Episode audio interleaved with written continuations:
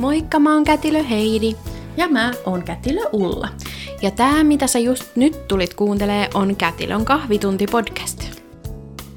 Kätilön kahvitunnilla keskustellaan rennosti, mutta rohkeasti naisen elämänkaaren eri vaiheista. Lisääntymisterveydestä, hedelmällisyydestä, lapsettomuudesta, raskaudesta, synnytyksestä ja vanhemmuudesta. Keskustelemme myös seksistä ja seksuaalisuudesta sekä arkaluontoisista asioista ja tabuista. Lämpimästi tervetuloa mukaan kuuntelemaan.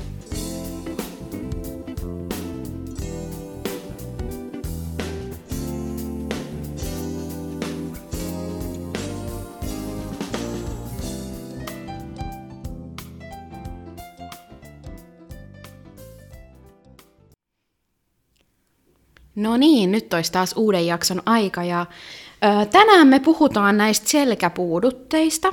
Eli valtaosa synnyttäjistähän ottaa selkäpuudutteen. Se voi olla epiduraalipuudutus, spinaalipuudutus tai jopa molemmat. Ja tota, puhutaan myös vähän siitä, että minkälainen se kivunlievitys on siellä sektiossa, eli keisarin leikkauksessa.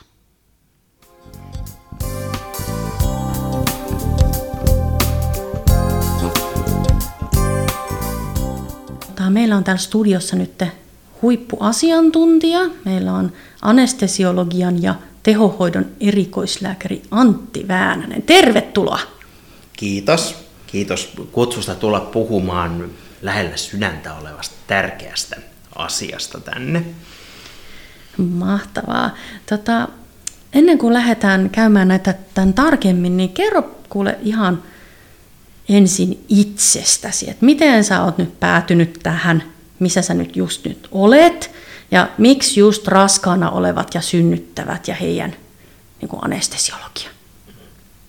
Onneksi tuohon hienon kuuloseen anestesiologia tehohoidon erikoislääkärin toimialaan kuuluu myös kivunhoito, ja sitähän tämä oikeastaan on. Mä tulin ensimmäistä kertaa naisten klinikalle osana erikoistumista anestesialääkäriksi keväällä 2010. Tässä talossa musta tuntuu, että mä myin sieluni suurin piirtein talolle viikossa. siinä veti niin puoleensa se henki ja sitten tämmöinen tapa, millä asioita tehtiin ja toki myöskin tämä, tämä meidän asiakaskunta näistä täytyy tietysti synnyttäjistä tykätä, että täällä yökaudet käy laittamassa näitä puudutuksia. No, ekan kesän homma sitten tempas sen verran hyvin mukaansa, että mä olin aika pian mukana meidän järjestön toiminnassa ja sitten päädyin vielä tämmöiselle kaksivuotiselle tämän alan anestesiologian jatkokoulutuskurssille.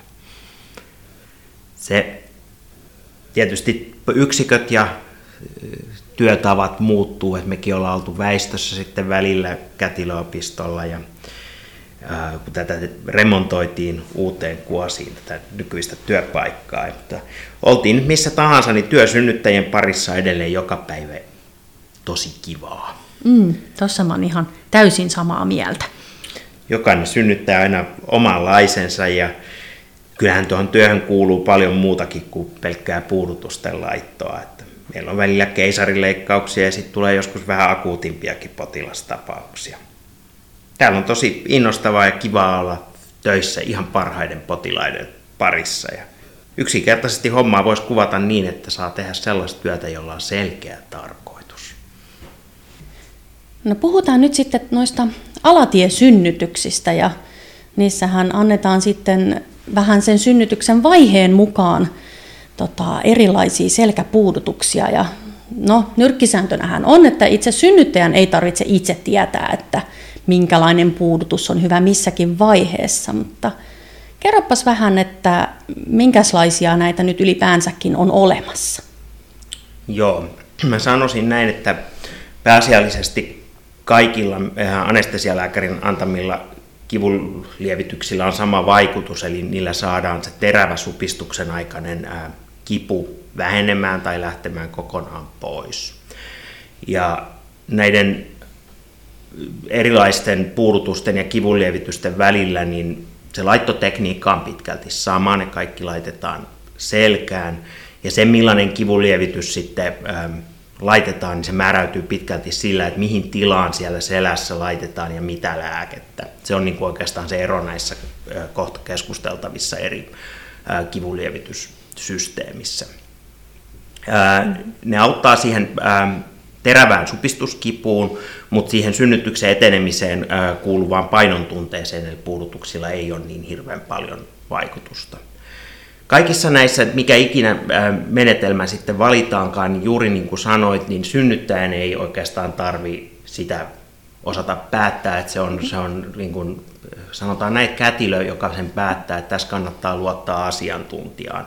Ja myös tämän toiminnan turvallisuuden kannalta on aika tärkeää se, että että se hoitava kätilö tuntee sen, juuri sen kivunlievitysmenetelmän, mitä käytetään. Silloin hän osaa arvioida sen, että, että se nyt toimii sillä niin kuin, niin kuin pitäisikin myös.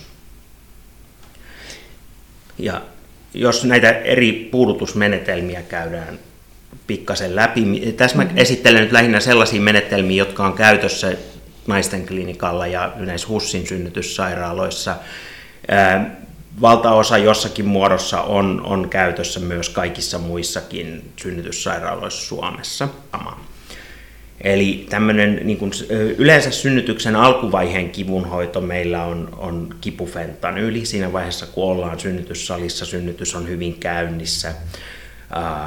Ja supistuskipu alkaa olla semmoinen, että sen kanssa ei ehkä muilla keinoilla niin hyvin pärjätä. Ja tämä kipufentanyyli on, on oikeastaan spinaalipuudutuksen alamuoto.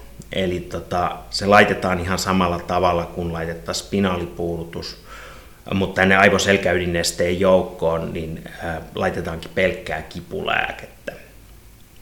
Samalla kertaa selkää jätetään epiduraalikatetri, josta sit sitä kivunlievitystä voidaan jatkaa tarvittaessa ilman, että tarvii mennä pistämään selkää uudelleen se kivun lievitys, mitä sillä saadaan, niin on aivan vastaava kuin epiduraalipuudutuksella. Sitten jos mietitään epiduraalipuudutusta, niin se on tavallaan sitten semmoinen perinteinen anestesialääkärin laittama selkäpuudutus. Ja voidaan sanoa, että se on se, mistä tämä selkäpuudutussysteemi synnyttäjillä on ihan niin kuin lähtenyt liikkeelle. Epiduraalipuudutustekniikassa annostellaan sekä kipulääkettä että puudutetta – selkärangan sisällä olevaan epiduraalitilaan. Ja käytännössä sinne tilaan täytyy aina jättää ohut muoviletku, jota pitkin sitten voidaan jatkaa sitä kivun lievitystä. Ja me yhdistetään puudute ja kipulääke, jotta saadaan maksimaalinen kivunlievitysvaikutus minimaalisilla annoksilla lääkkeitä. Ja tämä on siinä mielessä tärkeää, että jos me verrataan tätä epiduraalipuudutusta lihakseen pistettävään kipulääkkeeseen, niin lihakseen pistettävässä kipulääkkeessä täytyy tavallaan ajatella, että millainen määrä lääkettä per kilo me pistettiin siihen synnyttäjään. Sitten sen kipulääkkeen pitää laimentua sieltä lihaksesta koko elimistöön ja pieni osa siitä lääkkeestä pääsee sitten synnyttäjän keskushermostoon, missä se oikeastaan vaikuttaa. Mutta nyt tässä tota, Epiduraalipuudutuksessa me laitetaankin tavallaan se kipulääke sinne, mitä kautta se kipuviesti kulkee ja saadaan tavallaan se hyvin pienellä lääkeaineen määrällä katkaistua se viesti jo kokonaan. Niin, eli suomeksi sanottuna synnyttäjän pituudella ja painolla ei sinänsä ole niin väliä, että Sille, olet sitten isompi tai sirompi. Niin... Sille vaikutukselle mm. ei, mutta mm. sille laitolle kyllä. Joo. Tullaan siihen vähän myöhemmin. Mm. Epiduraalipuudutus voidaan käytännössä antaa missä synnytyksen vaiheessa tahansa ja sen teho on aina parhaimmillaan supistuskipua vastaan. Se auttaa myös jonkun verran kohdunsuun vautumisesta aiheutuvaan kipuun, mutta sen sijaan ponnistusvaiheessa se kipu tulee niin, niin sanottujen häntäjuurien, eli sakraalijuurten kautta, ja sinne sen vaikutus on aika rajallinen. Sitten toki jos ollaan annettu synnytyksen aikana useita annoksia epiduraalipuudutetta, niin silloin se leviää myös sinne alaspäin sitten aika hyvin. Ähm, no sitten spinaalipuudutus, jos mietitään sitä, niin se on tavallaan kehitetty vastaamaan siihen, mitä epiduraalipuudutukselta jää puuttumaan. Eli sillä saadaan erittäin hyvä vaikutus näihin äh, synnytyskanavan alaosasta tuleviin kipuihin. Paljon, Siin... paljon puhutaan, että uudelleen synnyttäjille laitetaan mieluummin spinaali. Juuri Miksi? Näin. No syy on osittain siinä, että uudelleen synnyttäjä tietää, miten ja mihin suuntaan ponnistetaan. Kun jos ajatellaan, että ensisynnyttäjälle tehdään hirveän intensiivinen puulutus äh, alakroppaan, niin silloin äh, voi jäädä vähän niin kuin epäselväksi, että mihin suuntaan tässä nyt piti ponnistaa, vaikka supistukset vähän tuntuskin ja niin edespäin. Lisäksi uudelleen synnyttäjällä voi olla, että se synnytys etenee sen verran paljon nopeammin, että me ollaan nopeammin siinä ponnistusvaiheen äh, kivunlievityksen äärellä. Ja silloin voidaan ajatella, että nämä epiduraaliannokset, joita hän tulee saamaan, ei ehkä ole niin äh, useita annoksia, että se leviäisi sinne ihan häntä tasoon asti. Spinaalipuudutuksen ongelma, osassa paikkoja käytetään kertapistospinaaleja, niin on se, että se vaikutusaika on 50-60 minuuttia. Tämä johtuu siitä, että me ei voida laittaa kauhean isoa määrää puulutetta, koska ne menee tavallaan niin herkkään paikkaan ne puulutteet. Ja me ei myöskään voida jättää katetria sinne spinaalitilaan. Me käytetään sitten semmoista yhdistelmäpuulutusta, jossa laitetaan spinaalipuulutus ja jätetään tavallaan sen spinaalitilan ulkopuolelle epiduraalikatetri, josta sitten voidaan jatkaa tätä kivunlievitystä. Eli spinaalipuudutuksen jälkeen voi saada vielä epiduraalipuudutuksen Kyllä. näin, että jos on kovin nopeasti kipeytynyt, niin voidaan silloin mennä vähän niin kuin nurinkurisessa järjestyksessä, jos näin. sen voisi ajatella näin päin. Mä ajattelisin sen niin päin, että me jatketaan spinaalipuudutusta epiduraalin mm. kautta. Ja yhtä hyvä teho tulee. Tulee, ja tämä on uudelleen synnyttäjälle ihan loistava ratkaisu. Kaikissa näissä mm. järjestelmissä on se yhteinen, että meidän käytössä niissä jää epiduraalikatetri selkään. Mehän ei voida ennustaa, että milloin tämä synnyttäjä nyt tulee synnyttämään, niin silloin voi olla, että tulee tarvetta näille lisäannoksille, ja lisäksi me käytetään näitä epiduraalikatetreja sit siinä vaiheessa, jos päädytäänkin leikkaussaliin johonkin toimenpiteeseen, esimerkiksi keisarileikkaukseen, niin siellä on piuha valmiina selässä ja sitä voidaan käyttää sitten sen keisarileikkauksen puuluttamiseen. Vieläpä aika nopeasti.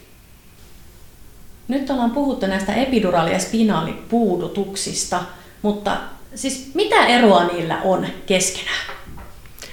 Se on se paikka, mihin se puudute tai kipulääke laitetaan. Se, mikä sen erottaa, niin aivot ja selkäydin ui ikään kuin niitä suojelevassa tämmöisessä aivoselkäydin nesteessä, jota pitää paikoillaan tämmöinen kalvopussi.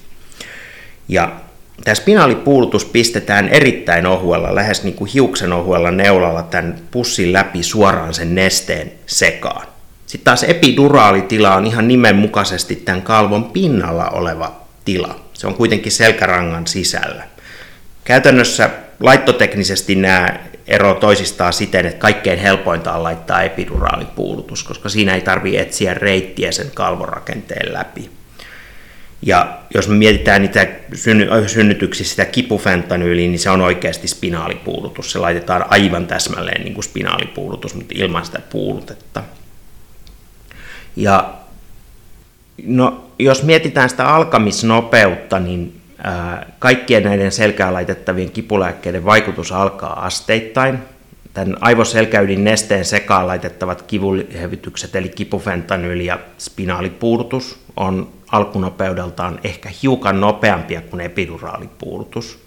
Käytännössä voidaan sanoa, että valtaosa synnyttäjistä kokee spinaalitilaan laitetusta kivulievityksestä apua 10 minuutin kohdalla siitä, kun se lääke on ruiskutettu. Ja epiduraalin kohdalla se aika on ehkä noin 20 minuuttia.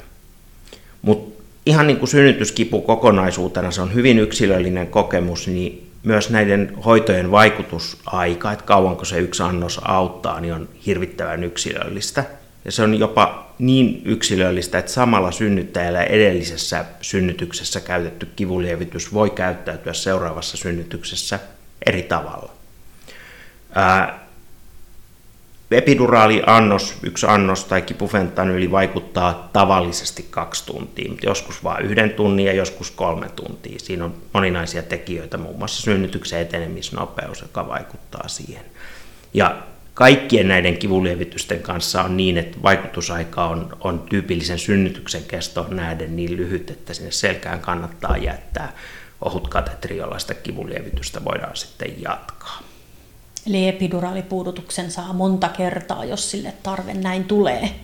tulee, että vauva ei olekaan ihan vielä syntynyt, matkaa on jäljellä, niin Juuri saadaan näin. sitten se kivunlievitys kuntoon.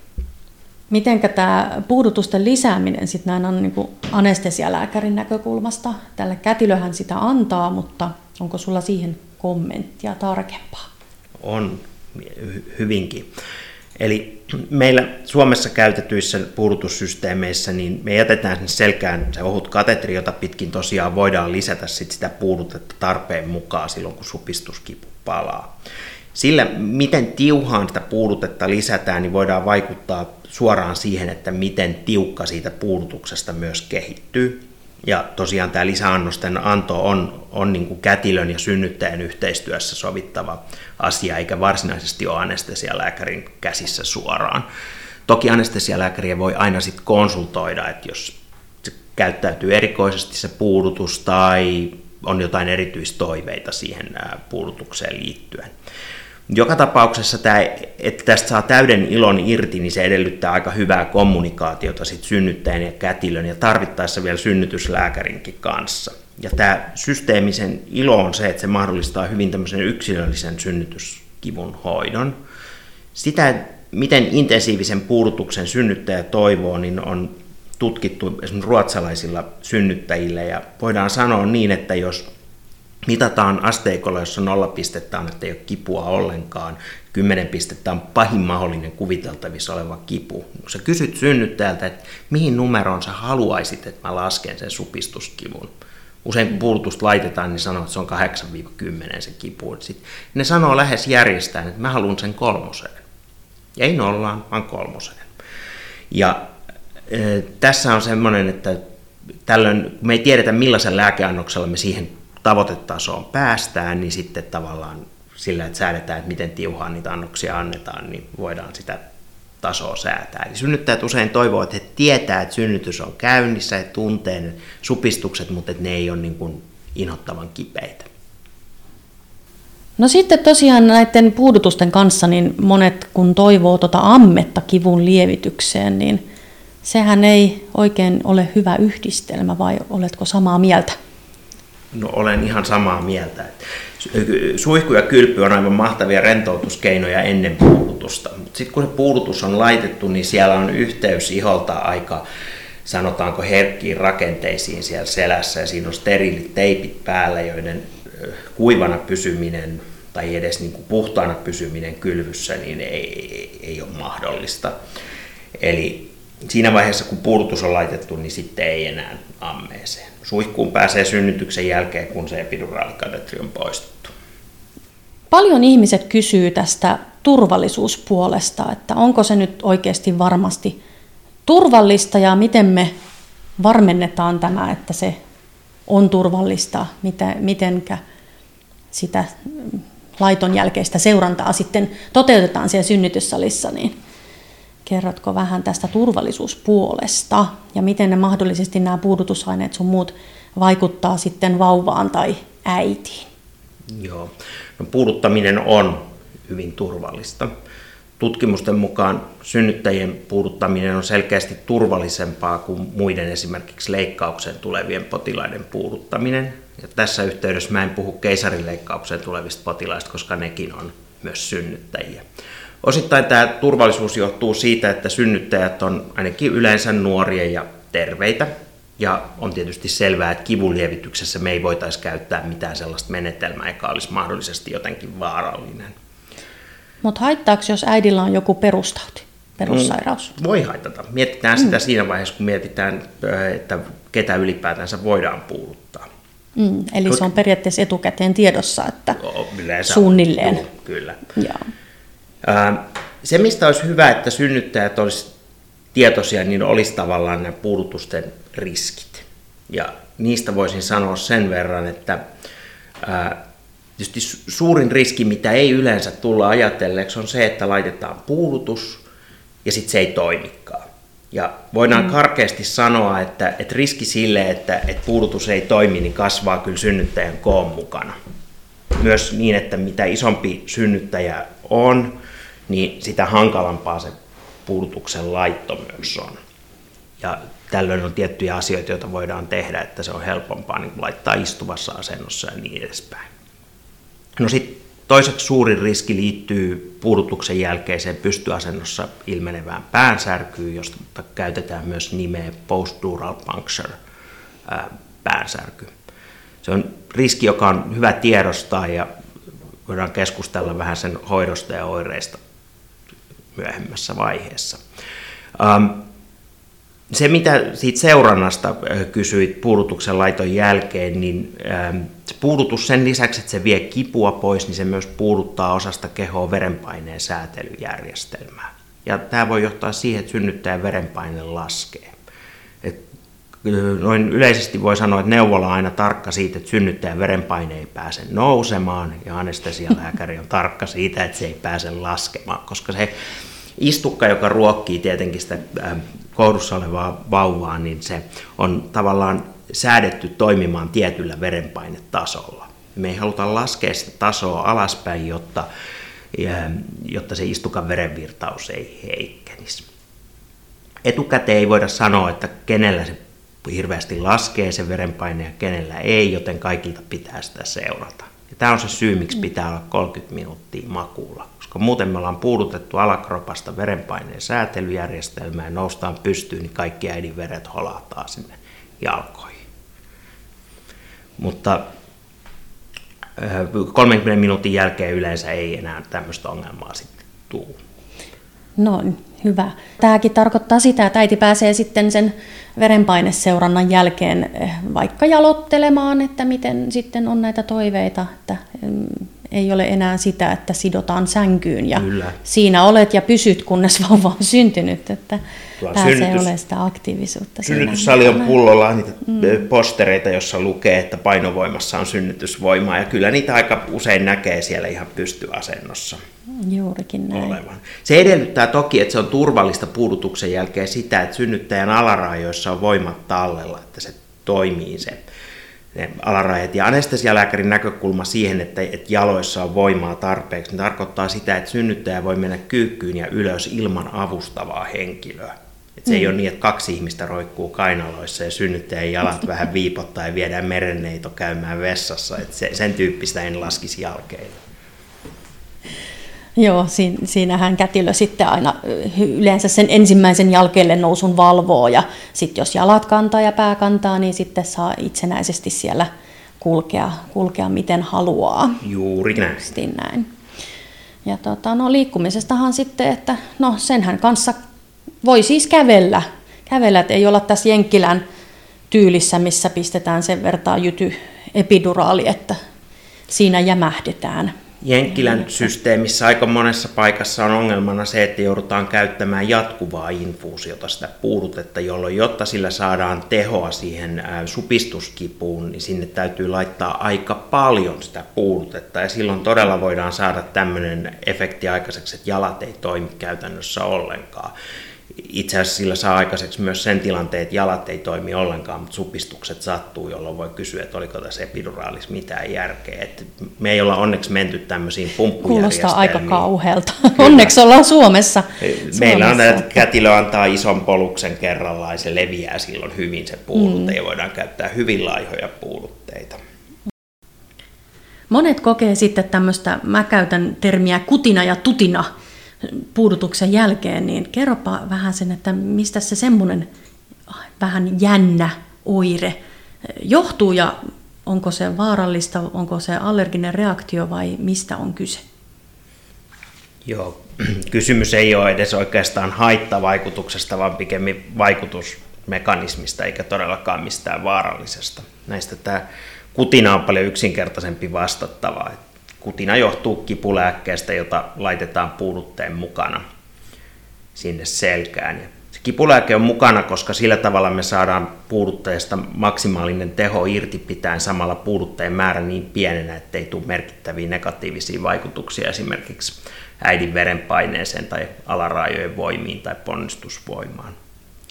Ja se ei siis tosiaan ole allergiaa, se tulee lähes kaikille synnyttäjille jonkin asteisena ja se menee usein ohi hiukan nopeammin kuin mitä tämä kivunlievityksen vaikutus lakkaa. Tärinä on hiukan hankalampi selittää, sen mekanismia ei ihan hirveän tarkkaan tunneta. Se esiintyy lähinnä synnyttäjille, jos me laitetaan puudutus ei-synnyttävälle naiselle, niin ne ei välttämättä tärise samalla tavalla. Synnyttäjät usein sanoo, että he koki jonkinlaista sisäistä tärinää jo ennen puudutusta, mutta sitä ei pystynyt näkemään ulospäin. Sitten me laitetaan puudutus selkään, niin se tulee nähtäville. Ja mitä voimakkaampaa puudutetta käytetään, sitä enemmän synnyttäjä myös tärisee. Sen näkee hyvin keisarileikkauksen yhteydessä, että ne saattaa täristä hyvinkin paljon synnyttäjät siellä. Mutta se ei ole siis todellakaan millään tavalla vaarallista ja sitä ei myöskään tarvi yrittää estää millään tavalla sitä tärinää. Se ei johdu kauhusta eikä se johdu kylmästä, vaikka lämpöpeitto saattaa sitä vähän auttaakin. No paljon sitten puhutaan kaiken näköisillä keskustelupalstoilla tuolla internetin ihmemaailmassa tämmöisistä ö, riskeistä tai huhupuheita tai serkun kaverin kaimalle sattui näin, niin voiko niistä tota, puudutteista jäädä jonkinnäköistä pysyvää selkäkipua ja mahtaako olla mahdollista, että tämmöisessä epiduraali, jos ottaa, että siitä halvaantuu. Ja tota, no sitten sä mainitsit sen postspinaalipäänsäryn, niin kerro sitten myös siitä ihan ensiksi mä sanoisin, että älkää luottako puolinkaan siitä, mitä netissä kirjoitetaan. Eikä, mä oon ihan samaa mieltä. Eikä noit tota, äh, jutut Serkun Kaiman naapurin kokemuksistakaan ole kyllä aina ihan kauhean uskottavan kuulosiisi, kun niitä kuuntelee. Purtuksen laitosta voi toki jäädä jonkinlainen paikallinen tuntemus selkään. Meidän kokemus on, on se, että se on sitä yleisempää, mitä hankalampaa se puudutuksen laitto on ollut. Siinä voi ajatella, että siellä selässä on tavallaan mustelma sillä kohdalla, mistä äh, se puudutus on laitettu. Ja tämä tuntemus menee yleensä ohi muutamassa päivässä. Jos se tuntuu, että se puudutuksen laittopaikka on häiritsevän kipeä synnytyksen jälkeen, niin siitä kannattaa lapsivuoden osastolla mainita ennen kuin lähtee kotiin. Tai jos on jo ehtinyt kotiin, niin sitten sen asian voi ottaa esille myös neuvolassa tai olla yhteydessä kotiuttaneeseen osastoon. Se, että se jatkuisi pidempään, puhutaan viikkoja, niin se on erittäin harvinaista. Mutta mitä on keskustellut kollegojen kanssa, jotka on itse saanut tämmöisen puudutuksen, niin, niin ne on kuvannut, että se pistopaikka saattaa tuntua, ei varsinaisesti kipeältä, jossain tietyssä liikkeessä, esimerkiksi noustessa autosta ylös, niin he tuntee, että tässä on se piste, missä se laitettiin se puudutus. En tiedä, onko sillä yhteyttä siihen puudutukseen. No se on sinällään tietysti aika harmiton vaiva. Mutta sitten pysyvät neurologiset oireet, puhumattakaan halvausoireista, niin on puudutusten jäljiltä erittäin harvinaisia. Isoissa tilastotutkimuksissa riskin pysyvälle neurologiselle vammalle on arvioitu olevan jossain yksi per kymmeniä tuhansia synnyttäjille laitettuja puudutuksia.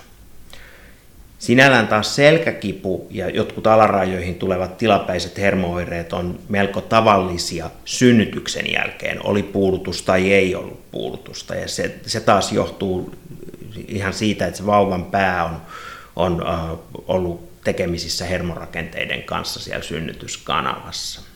Mutta nekin on siis semmoisia, että ne menee ohi eikä ne vaadi mitään erityistä äh, niin kuin hoitotoimea. Tämä postspinaali päänsärky on semmoinen, mistä jokaisen, joka saa puudutuksen, niin olisi hyvä olla tietoinen, vaikka se riski on aika pieni. Se tarkoittaa päänsärkyä, joka ilmenee pystyasennossa. Se voi olla päässä tai se voi tuntua niskassa myös. Ja se johtuu siitä, että kun aikaisemmin puhuttiin tuosta aivoselkäydin nesteestä, että se on kalvorakenteen sisällä, niin siihen kalvoon on nyt sitten syntynyt reikä. Ja kun me noustaan pystyyn, niin siellä kalvon takana se nesteen paine lisääntyy ja sitä alkaa lorisemaan siellä selässä pois. Se siirtyy se neste spinaalitilasta epiduraalitilaan. Ja koska sitä nestettä on tietty määrä, niin se johtaa siihen, että ylimpänä olevassa paikassa pystyasennossa, siis pääkopan sisällä, eli kallon sisällä, paine aivan aavistuksen laskee. Ja tämä johtaa siihen, että verisuonet laajenee ja tulee tämmöinen vähän migreenityyppinen päänsärky. Onko se vaarallista? Se ei ole vaarallista, mutta se voi olla mm. inottavaa. Riski ryhmiä sille, ketkä tämmöisen voi saada, niin on naispuoleiset ihmiset ja mitä nuorempi, sitä helpommin sen saa. Et siinä mielessä synnyttäjät laskeutuu kyllä riskiryhmään. Ähm, kuitenkin kaiken tämän pelottelupuheen jälkeen niin mä sanoisin näin, että se on alle yksi prosentti se riski, että tämmöisen äh, päänsäryn saa ja siihen on olemassa tehokkaita hoitokeinoja. Mutta jos siis on päänsärkyä puudutuksen tai yritetynkään puudutuksen jälkeen, joka pahenee pystyasennossa ja helpottaa makuasennossa, niin se kannattaa ehdottomasti tuoda esille lapsivuodeosastolla tai olla yhteydessä sit sinne kotiuttaneeseen synnytyssairaalaan. Tämä voi nimittäin tulla esiin vasta seitsemän vuorokautta synnytyksen jälkeen. No miten sitä sitten hoidetaan? No ensimmäinen, jos se on hirveän lievää, sanotaan näin, että se alkaa päivän mittaan, kun olen koko päivän liikkeellä vauvan kanssa ja käyn kaupassa ja niin edespäin, niin silloin se ei vaadi sen ihmeempää hoitoa kuin särkylääkettä.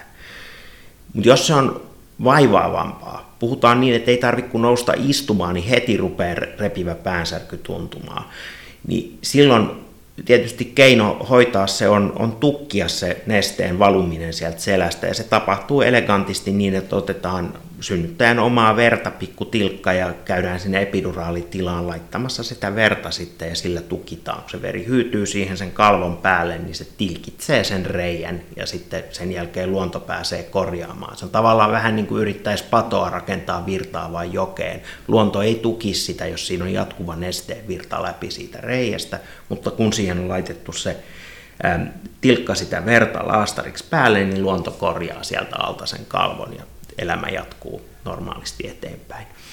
Se veripaikkaus auttaa yli 95 prosentissa tapauksia, yleensä kertahoito auttaa.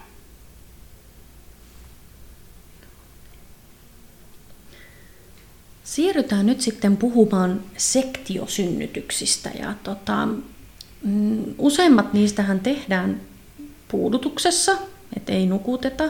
Niin mitenkä tämä tämmöinen sektiopuudutus sitten eroaa tuommoisesta alatiesynnytyspuudutuksesta? No lyhyesti voidaan tietysti sanoa, että laittotekniikka on, on sama, mutta lääkeannokset on jotain aivan eri.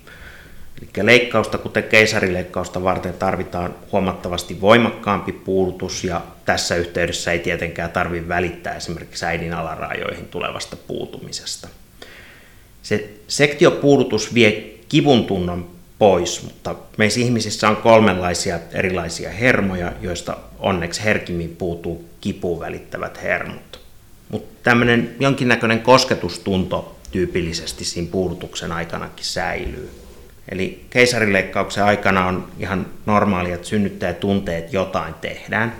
Mä oon haastatellut aika paljon näitä sektiossa olevia äitejä kysynyt, että miltä se tuntuu, kun sitä sektiota tehdään, niin on kuvannut, että se tuntuu siltä, kun joku voimakkaasti kaivelisi taskuja, joku sanoi, että tuntuu, kun pestäisi pyykkiä vatsan sisällä. Eli tämmöistä painelua, venytystä, erityisesti siinä vaiheessa, kun vauvaa autetaan ulos, niin, niin siinä tuntuu vähän enemmän sit sitä painamista. Me käytetään täällä naisten sairaalassa itse asiassa muissakin HUSin yksiköissä, sektioissa semmoista puudutussysteemiä, jossa jätetään jälleen epiduraalipiuha sinne selkään. Ja idea on se, että, että silloin jos se leikkaus kestää jostain syystä tavallista pidempään tai äiti ei ole tyytyväinen sen puudutuksen niin kuin voimakkuuden kanssa, niin me pystytään lisäämään sitä puudutetta sen, sen toimenpiteen aikana. Myös laskimoon annettavia kipuja rauhoittavia lääkkeitä voidaan käyttää, mutta mielellään vasta lapsen syntymän jälkeen, jotta ne ei siirry sitten äidin kautta lapseen. No mitenkä sitten, jos tota, puhutaan tuosta nukutuksesta, mitenkä valitaan sektio, niin kuin, että laitetaanko puudutus vai sitten nukutus, ja entäs sitten, jos äidillä onkin kova synnytyspelko liittyen juuri näihin selkäpuudutuksiin, niin voiko sen saada pyynnöstä, että nukutetaan, ja, tai onko siinä muuta syytä, mikä, millä perusteella voitaisiin saada nukutus? Hmm. Lähtökohtaisesti vielä 80-luvun alussa niin Suomessakin nukutettiin käytännössä kaikki sektiot, mutta siitä eteenpäin niin on lisääntyvässä määrin tehty sektiot puudutuksessa ja tähän on ihan ykselitteinen vastaus se, että, että puudutuksia käytetään äidin paremman turvallisuusprofiilin takia mistä päästään toki siihen, siihen, että miksi ylipäänsä me sektiot puudutetaan ja nukutukset on rajattu lähinnä niihin tilanteisiin, joissa puudutusta ei jostain syystä voida laittaa tai ei ehditä laittamaan, eli käytännössä niin kuin hätäsektioihin. Eli se, että on alettu puuduttamaan sektioita, niin on johtanut siihen, että anestesiaan liittyvät äitikuolemat ja vakavat vammautumiset on vähentynyt merkittävästi, käytännössä melkein hävinnyt. Ja Tämä pointti on se, että puudutuksessa äiti hengittää itse eikä äitiä tarvitse kytkeä hengityskoneeseen henkitorveen laitetun hengitysputken kautta. Puudutuksella saavutetaan myös merkittäviä etuja turvallisuuden lisäksi niin kivun hoidossa. Tämä puudutus ei koskaan lopu sillä hetkellä, kun toimenpide loppuu, vaan sen vaikutus niin sanotusti häntii sinne heräämöhoitoon myös. Ja tämän erämhoidon aikana sektion jälkeen niin pitää huolehtia, että kohtu supistuu hyvin. Se tarkoittaa käytännössä sitä, että sitä kohtua joudutaan painamaan vatsanpeitteiden läpi. Ja nyt jos ajatellaan, että vatsanpeitteiden läpi on tehty sektio, siinä on sektiohaava, ja sitten kun sitä lähdetään painamaan tarkoituksella heräämössä, niin se tietysti sattuu. Ja siihen tämä häntivä puudutus on aivan loistava kivun hoito. Se on itse asiassa niin loistava, että jos meillä on ihminen, joka tulee sektion, hätäsektioon ja nukutetaan siihen, koska ei ehditä puuduttaa, niin me usein puudutetaan tämmöinen synnyttäjä sitten heräämössä ikään kuin saattaaksemme hänet samalle kivunhoidolliselle tasolle kaikkien muiden sektiopotilaiden kanssa. Ja äidit on ollut hyvin tyytyväisiä siihen ratkaisuun. Jos Purtuksia kohtaan kokee niin kovaa pelkoa, että toivoisi nukutuksessa tehtävää keisarileikkausta, niin siinä vaiheessa ainakin kannattaa lopettaa netin luku ja mennä keskustelemaan synnytyssairaalan anestesialääkärin kanssa. Se puudutus sinne selkään laitetaan aina paikallispuudutuksessa ja usein synnyttäjät on sanonut, että sen tippakanyylin laitto käteen on ollut inhottavampi kokemus kuin sen itse puudutuksen laitto sinne selkään sitä toimenpidepelkoa siihen puudutuksen laittoon kohtaan, niin voi myös helpottaa, jos pyytää vaikka anestesialääkäriä, että se hei, et kerro mulle, mitä sä teet siellä selän takana, niin moni on kokenut, että se ei auttaa ihan hirveän paljon siinä. Koska ei siellä mitään hirveän ihmeellistä oikeasti tapahdu. Ne neulat on pieniä ja ensin laitetaan vain paikallispuudutus. No, Loppupeleissä siis synnyttäjähoito on aina yksilöllistä. Me ei voida ihan kaikkia sektioita kuitenkaan erinäisistä syistä puuduttaa. Kyllä niitä joskus joudutaan nukuttamaankin. Ketään ei puuduteta väkisin, se on ihan lähtökohta. Sitten on toisaalta myös niitä synnyttäjiä, joita ei tekisi mieli suurin surminkaan mennä nukuttamaan erinäisistä syistä. No sektiosalissa sitten synnyttäjälle annetaan semmoinen pieni hömpsy juotavaa. Mitä se on ja miksi sellaista annetaan? Meidän tervetulo drinkki. Kysymys on jälleen kerran turvallisuudesta, niin kuin monen asian kanssa, mitä me tehdään. Voi sanoa, että mitään ei tehdä ilman hyvää syytä. Se, että mahassa on ruokaa, joka on aina hapanta, niin aiheuttaa aina sellaisen pienen, mutta olemassa olevan riskin sille, että ruokaa päätyy oksentamaan, että sitä oksennusta päätyy keuhkoihin aiheuttaen sitten varsin inhottavan keuhkovaurion. Se on aika häijy, että tämä ilmiö on itse asiassa alun perin kuvattu kirjallisuudessa nimenomaan sektioanestesian yhteydessä, tämä keuhkovaurio. Synnyttäjän maha ei tyhjene pitkälläkään paastoamisella, ainakaan yhtä hyvin kuin ei raskaana olevan. Ja se pahanmakuinen litku on natriumsitraatti, nimistä ihan myrkytöntä suolaa, vähän niin kuin samariinia, ja se neutraloi mahan sisällön välittömästi. Mikään närästyslääke ei ole niin nopea ja lyhyt vaikutteista kuin tämä. Mä itse asiassa itse joskus testannut sen närästykseen, niin se on kun sen huikan ottaa alas, niin närästys on mennyttä. Ja se vaikutus kestää noin kolme varttia. Se ei ole kauhean hyvää, se on lähinnä karvasen makusta, mutta määräkin on hirveän pieni. Se on puolitoista ruokalusikallista se määrä, mitä me annetaan. Mä sanon aina, että se maistuu pahalle, mutta tekee hyvää mahalle. se on hyvin sanottu.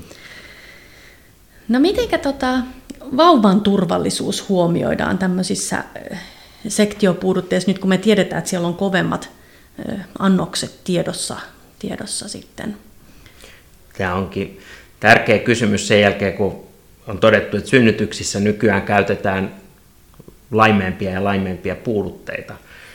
Se oikeastaan on anestesialääkärin keskeinen tehtävä sektiopuudutuksen laitoaikana ja myös sen laiton jälkeen on vahtia äidin vointia ja äidin verenpainetta. Nämä on ne, millä me taataan optimaaliset olosuhteet myös vauvalle siellä mahassa. Se voi tuntua sektiosalissa, että sitä verenpainetta mitataan jatkuvasti toisesta kädestä ja se tehdään nimenomaan syntyvän vauvan niin turvallisuuden johdosta. Sitten me ei makuteta koskaan synnyttäjiä selällään, vaan kalliste, totta kai selällään pitää olla leikkausta varten, mutta me kallistetaan sitä tasoa aika voimakkaasti vasemmalle, jotta saadaan optimoitua äidin verenkiertoa. Sitten tarvittaessa, jos tulee verenpaineen laskua tai huonovointisuutta siinä sektiosalissa, niin me annetaan verenpainetta nostavaa lääkettä. Ja aina menee nestettä suoneen samalla, että saataisiin pidettyä verenpaine hyvänä. Me voidaan myös tarkkailla, jos on huoli synnytyslääkärillä vauvan voinnista, niin sitä vauvan vointia ihan samalla tavalla kuin synnytyssalissakin sillä aikaa, kun se puudutus kehittyy, niin myös leikkaussalissa. Ja joskus harvoin se voi olla, että se huoli lisääntyy siinä leikkauspöydällä vielä ennen leikkauksen alkua sen verran, että saatetaankin vaihtaa puudutuksessa suunniteltu kiireellinen keisarileikkaus hätäkeisarileikkaukseksi ja nukuttaa äiti. Se ei ole ei ole kauhean yleistä, mutta ei myöskään ihan tavatonta. Jos näin käy, niin siitä ei pidä olla yhtään niin kuin hämillään. Se on hyvin nopeasti se vauva sit synnytetty, kun ollaan jo valmiiksi leikkaussalissa. Ja selässäkin on puudutuspiuha valmiiksi, jolla voidaan jatkokivuhoito hoitaa. Ja vauvan turvallisuus edellä mennään tässäkin asiassa. Äidin turvallisuus ja samalla vauvan turvallisuus. Ja ne on usein, ne on usein hyvin käsi kädessä kulkevat asiat. Mm, hyvä. Mitä haittaa on, jos on just syönyt? Miksi me pyydetään, että älä syö? Osittain liittyy täsmälleen samaan asiaan kuin äsken. Että totta kai, jotta se maha olisi mahdollisimman tyhjä, niin me toivottaisiin, että synnyttäjät tulisi leikkaussaliin suhteellisen hyvin paastonneina. Se ei kuitenkaan tietysti se paastoaminen raskauden loppumetreillä ole kauhean kivaa, ja sen takia me annetaan tämmöistä kirkasta hiilihydraattipitoista juomaa, jota jos tullaan suunniteltuun sektioon, niin saa edellisenä iltana nautittavaksi kotona ja sitten vielä aikaisin aamulla ennen keisarileikkausta nautittavaksi. Ja sitten päivän kulum on aina synnytyssairaalassa semmoisia, että niitä ei voida hirveästi etukäteen suunnitella, niin jos se toimenpide jostain syystä viivästyy, niin sitä voi nauttia sitä meidän antamaa kirkasta liuosta vielä kaksi tuntia ennen tai sanotaan, että siitä pitäisi olla kaksi tuntia siihen, kun lähdetään puuduttamaan sitten sektioon varten, kun muusta syömisestä ne turvaajat on aika paljon pidempiä. Se on tärkeää, että niitä turva-aikoja noudatetaan ja siihen on syynä nimenomaan tämä turvallisuusasia.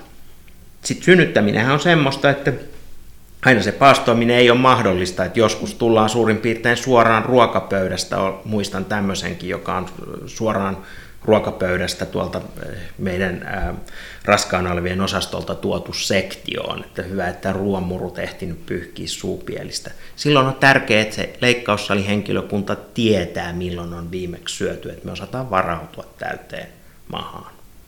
No siitäkin selvittiin sitten Kyllä. hyvin tuloksin kuitenkin. Kyllä. No mitäs nyt sitten näissä tilanteissa, kun se selkäpuudutus ei niin kuin onnistu? Mitäs me nyt sitten, onko muita vaihtoehtoja? No ihan ensin on niin, että riippuu mitä varten sitä selkäpuudutusta laitettiin. Jos me puhutaan sektiosta, niin vastaus on hirveän yksinkertainen. Me joko otetaan seuraava puuduttaja jatkamaan puuduttelua, jos ei sekään onnistu, niin nukutetaan tai sitten nukutetaan suoriltaan ihan kokonaistilanteen, lähinnä siis sen kiireellisyyden mukaan. Alatiesynnytyksissä tietysti tämmöistä näin nopeata takaporttia ei ole tarjolla. Silloin täytyy tietysti muistaa se, että meillä on myös synnyttäjiä, joita erilaisista syistä ei voida puuduttaa selkään ollenkaan. Puhutaan kohta niistä. Jos tällöin synnyttäjä toivoo tai tarvitsee kivunlievitystä, niin me voidaan totta kai, tai itse asiassa me emme käytä niitä, se on synnytyslääkärin hommaa. Voidaan käyttää kohdunkaulaan laitettavia ää, tämmöisiä niin sanottuja paraservikaalipuudutuksia tai pudentaalipuudutuksia. Tosiaan ne laittaa sitten synnytyslääkäri ja niitä voidaan myös usein käyttää, jos äidin vaikka veriarvot on semmoiset, että ne estää selkään puuduttamisen, niin näitä tämän tyyppisiä niin vähän kauemmaksi selkäydinrakenteista laitettavia puudutuksia silloin voidaan kuitenkin käyttää. No milloin tota, semmoinen epiduraali- tai spinaalipudutus ei vaan ole mahdollista saada? Mm, näitäkin tilanteita on. Jos lähdetään siitä, että äiti kieltäytyy puudutuksesta, niin silloin se on tietysti ensimmäinen juttu. Silloin, niin kuin sanottu, ketään ei puuduteta väkisin sektioon, ei ketään puuduteta väkisin myöskään synnytykseen. Mä en tiedä, kuka lähtisi puuduttamaan synnyttäjää, joka, joka kieltäytyy puudutuksesta. Mutta jos oletetaan, että äiti haluaisi puudutuksen, niin sitten on joitakin tiloja, joissa esimerkiksi just veren hyytyminen voi olla sillä tavalla heikentynyt, että ei voida sanoa, että tämä olisi turvallista. Et turvallisuus täytyy aina tulla niin kuin ensimmäisenä. Joissain raskausmyrkytyksen alamuodoissa esimerkiksi verenhyytymiseen tarvittavien verihiutaleiden määrä voi laskea sen verran, että, että sitä puudutusta ei voida laittaa. Ja sen takia, jos on raskausmyrkytys, niin anestesialääkäri saattaa kysyä, kun sitä puudutusta toivotaan, että no milloinkas ne on katsottu ne verihiutaleet, ja sitten saattaa tulla pikkasen viivettä, kun täytyy odottaa, että laboratorio ehtii katsoa että se on varmasti turvallista se puuduttaminen. Sinällään raskausmyrkytys ei missään tapauksessa ole este saada puudutusta, se on vain nämä harvinaiset alatyypit, eli niin sanottu HELP-syndrooma. Raskausmyrkytyksessä, jossa usein verenpaine nousee ja sitä kautta pahentaa sitä tautia, niin se, että saadaan puudutuksella se kipu pois, niin on itse asiassa edullista sille synnyttäjälle. Aha. No sitten jos on aikaisempia selkäleikkauksia, niin tavallisin selkäleikkaus, mitä synnytysikäiselle naiselle on, on tehty, niin on välilevytyrän korjausleikkaus vissiasoireen takia. Se ei yleensä ole minkäännäköinen este selkäpuudutukselle, mutta jos siellä selässä on rautaa tai metallia, jotain muuta, on tehty jotain luudutusleikkauksia, niin silloin voi olla, että sinne ei ole niin mahdollista tai järkevää lähteä edes yrittämään puudutusta. Sitten täytyy miettiä vähän muita keinoja. Ja tatuoinnit ei ole ongelma. Hennatatuoinnin läpi me ei pistetä, mutta jos on perinteinen joku vanha villissä nuoruudessa otettu tatuointi, niin se, se ei tule olemaan ongelma selkäpuudutuksen laitolle. Tuommoisella vajaan 10 vuoden kokemuksella kättäriltä ja naisten klinikalta, niin mä sanoisin, että yleisin syy, miksi synnyttäjä ei saa puudutusta, on se, että, että sitä pyydetään vaiheessa, jossa synnyttäjä on käytännössä ihan just synnyttämässä.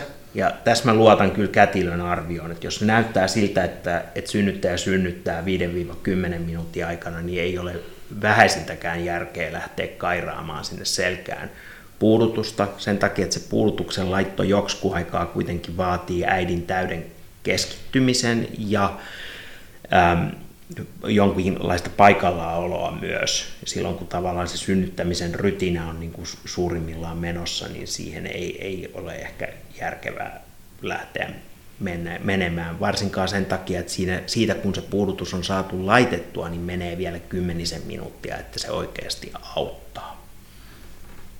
No kerropa nyt vielä tällaisena viimeisenä kysymyksenä mulla on täällä, että onko sitten anestesialääkärillä näitä vaihtoehtoja, jos nämä muut lääkkeelliset kivun lievityskeinot eivät vaan auta? Anestesialääkärihän on se Batman, joka ilmestyy paikalle, kun painaa napista ja silloin aina joku kortti hihassa. No, jos puudutusta ei voida millään keinoa laittaa ja muut keinot ei auta ja synnytyskipua pitäisi lievittää, niin me voidaan harkita tämmöisen voimakkaan ja lyhytvaikutteisen kipulääkkeen antoa kipupumpulla luulen, että tämä on lähinnä yliopistosairaaloihin rajautuvaa toimintaa ja ää, edellyttää kyllä melkein mielellään sitä, että äiti on etukäteen informoitu ennen kuin se on kauhean kipeä, että tästä on sovittu. Meillä on synnyttäjiä, joiden kanssa suunnitellaan tämän tyyppinen kivuhoito etukäteen. ajatus on se, että kun se ähm, ollaan kohdusun avautumisvaiheessa, niin synnyttäjä annostelee pumpulla painamalla itse nappia niin tämmöisen annoksen kipulääkettä, ja se, se täytyy tehdä niin kuin tavallaan ennakoiden niin, että kun sä koet, että nyt se supistus alkaa, niin sä painat napista, koska siinä on aina pieni viive siihen, että sen lääkkeen vaikutus alkaa. Ja sitten haavehan on tietysti se, että se lääkkeen vaikutus menee ohi, kun supistus menee ohi se tämä on se haavekuva ja totuus ei kuitenkaan aina ole ihan näin ruusunen ja varsinkin jos on hirveän lyhyitä ja kovin napakoita supistuksia, niin käytännössä voi käydä niin, että se synnyttäjä on kipeä sen supistuksen ajan ja sitten se on aavistuksen verran sekaisin siitä lääkkeestä jonkun aikaa sen supistuksen jälkeen. Sitten Lisäksi tämä järjestelmä sitoo synnyttäjän aikamoiseen määrään johtoja. Meillä tarvii olla happiviikset synnyttäjällä, laskimoon nestettä antava pumppu, sitten se itse kipupumppu, sitten pitää seurata, että synnyttäjällä riittää happea verenkierrossa, kun tämä kipulääke voi hiukan lamata hengitystä, pitää monitoroida lapsen sydänäänikäyrää. Jos on valmis siihen, että on aikamoinen nippujohtoja kiinni ja sitten kätilön pitää olla koko ajan huoneessa seuraamassa synnyttäjää, eikä tämän käytön aikana voi ruokailla esimerkiksi turvallisuussyistä. Niin osa synnyttäjistä kokee, että kun he on, heidät on hyvin tähän briefattu ja he kokeilee sitä, niin se, että se voi olla aika hyväkin se systeemi. Mä oon kysynyt sitten, kun näitä on ollut välillä, että, että valitsisitko tämän seuraavaan, niin ei sieltä tule yleensä semmoista vastausta, että aivan ehdottomasti joo. Että kyllä he niin kuin enemmän miettii, mutta sanoo, että, että se siinä on se oman hallinnan tunne kuitenkin, että on joku systeemi, mitä voi painaa. Toki sen oman hallinnan tunteen saa myös ilokaasulla aikaiseksi. Ää, osa synnyttäjistä kokeilee, että sanoo, että ei, en mä halua painaa tästä napista, että tämä, tämä ei ole niin heidän juttu ollenkaan. Mahtavaa, kiitos Antti ja kiitos kun olet päässyt tänne kertomaan näistä asioista. Varmasti kaikki kuulijat on ihan silmät ymmyrkäisinä tätä kuunnellut, koska on ollut niin opettavaista ja varsin valaisevaa myös. Kiitos kutsusta. Kiitos. Mä haluan omasta puolesta ja kollegoiden puolesta toivottaa äidit ja myös tukihenkilöt tervetulleeksi synnyttämään. Meillä on synnyttäjien osalta asiat Suomessa erittäin hyvin. Ja se näkyy myöskin alhaisimpana äiti- ja imeväisyyskuolleisuuslukuina. Ja samaa korkeaa laatua myös tavoitellaan näissä synnytyskivun lievitysasioissa. Muistakaa, että te usko puolikaa siitä, mitä netissä kirjoitellaan. Hankkikaa asianmukaista tietoa ja kysykää teitä hoitavalta kätilöltä, mitä juuri teidän sairaalassa on tarjolla ja mitä suositellaan synnytyskivun hoitoon juuri sinun tapauksessasi. Mahtavaa. Kiitos vielä kerran. Kiitos.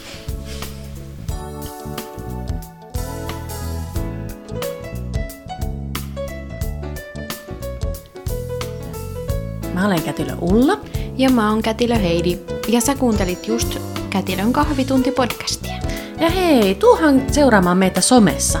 Löydät meidät Facebookista ja Instasta nimimerkillä Kätilön kahvitunti. Moikka moi ja ensi kertaan!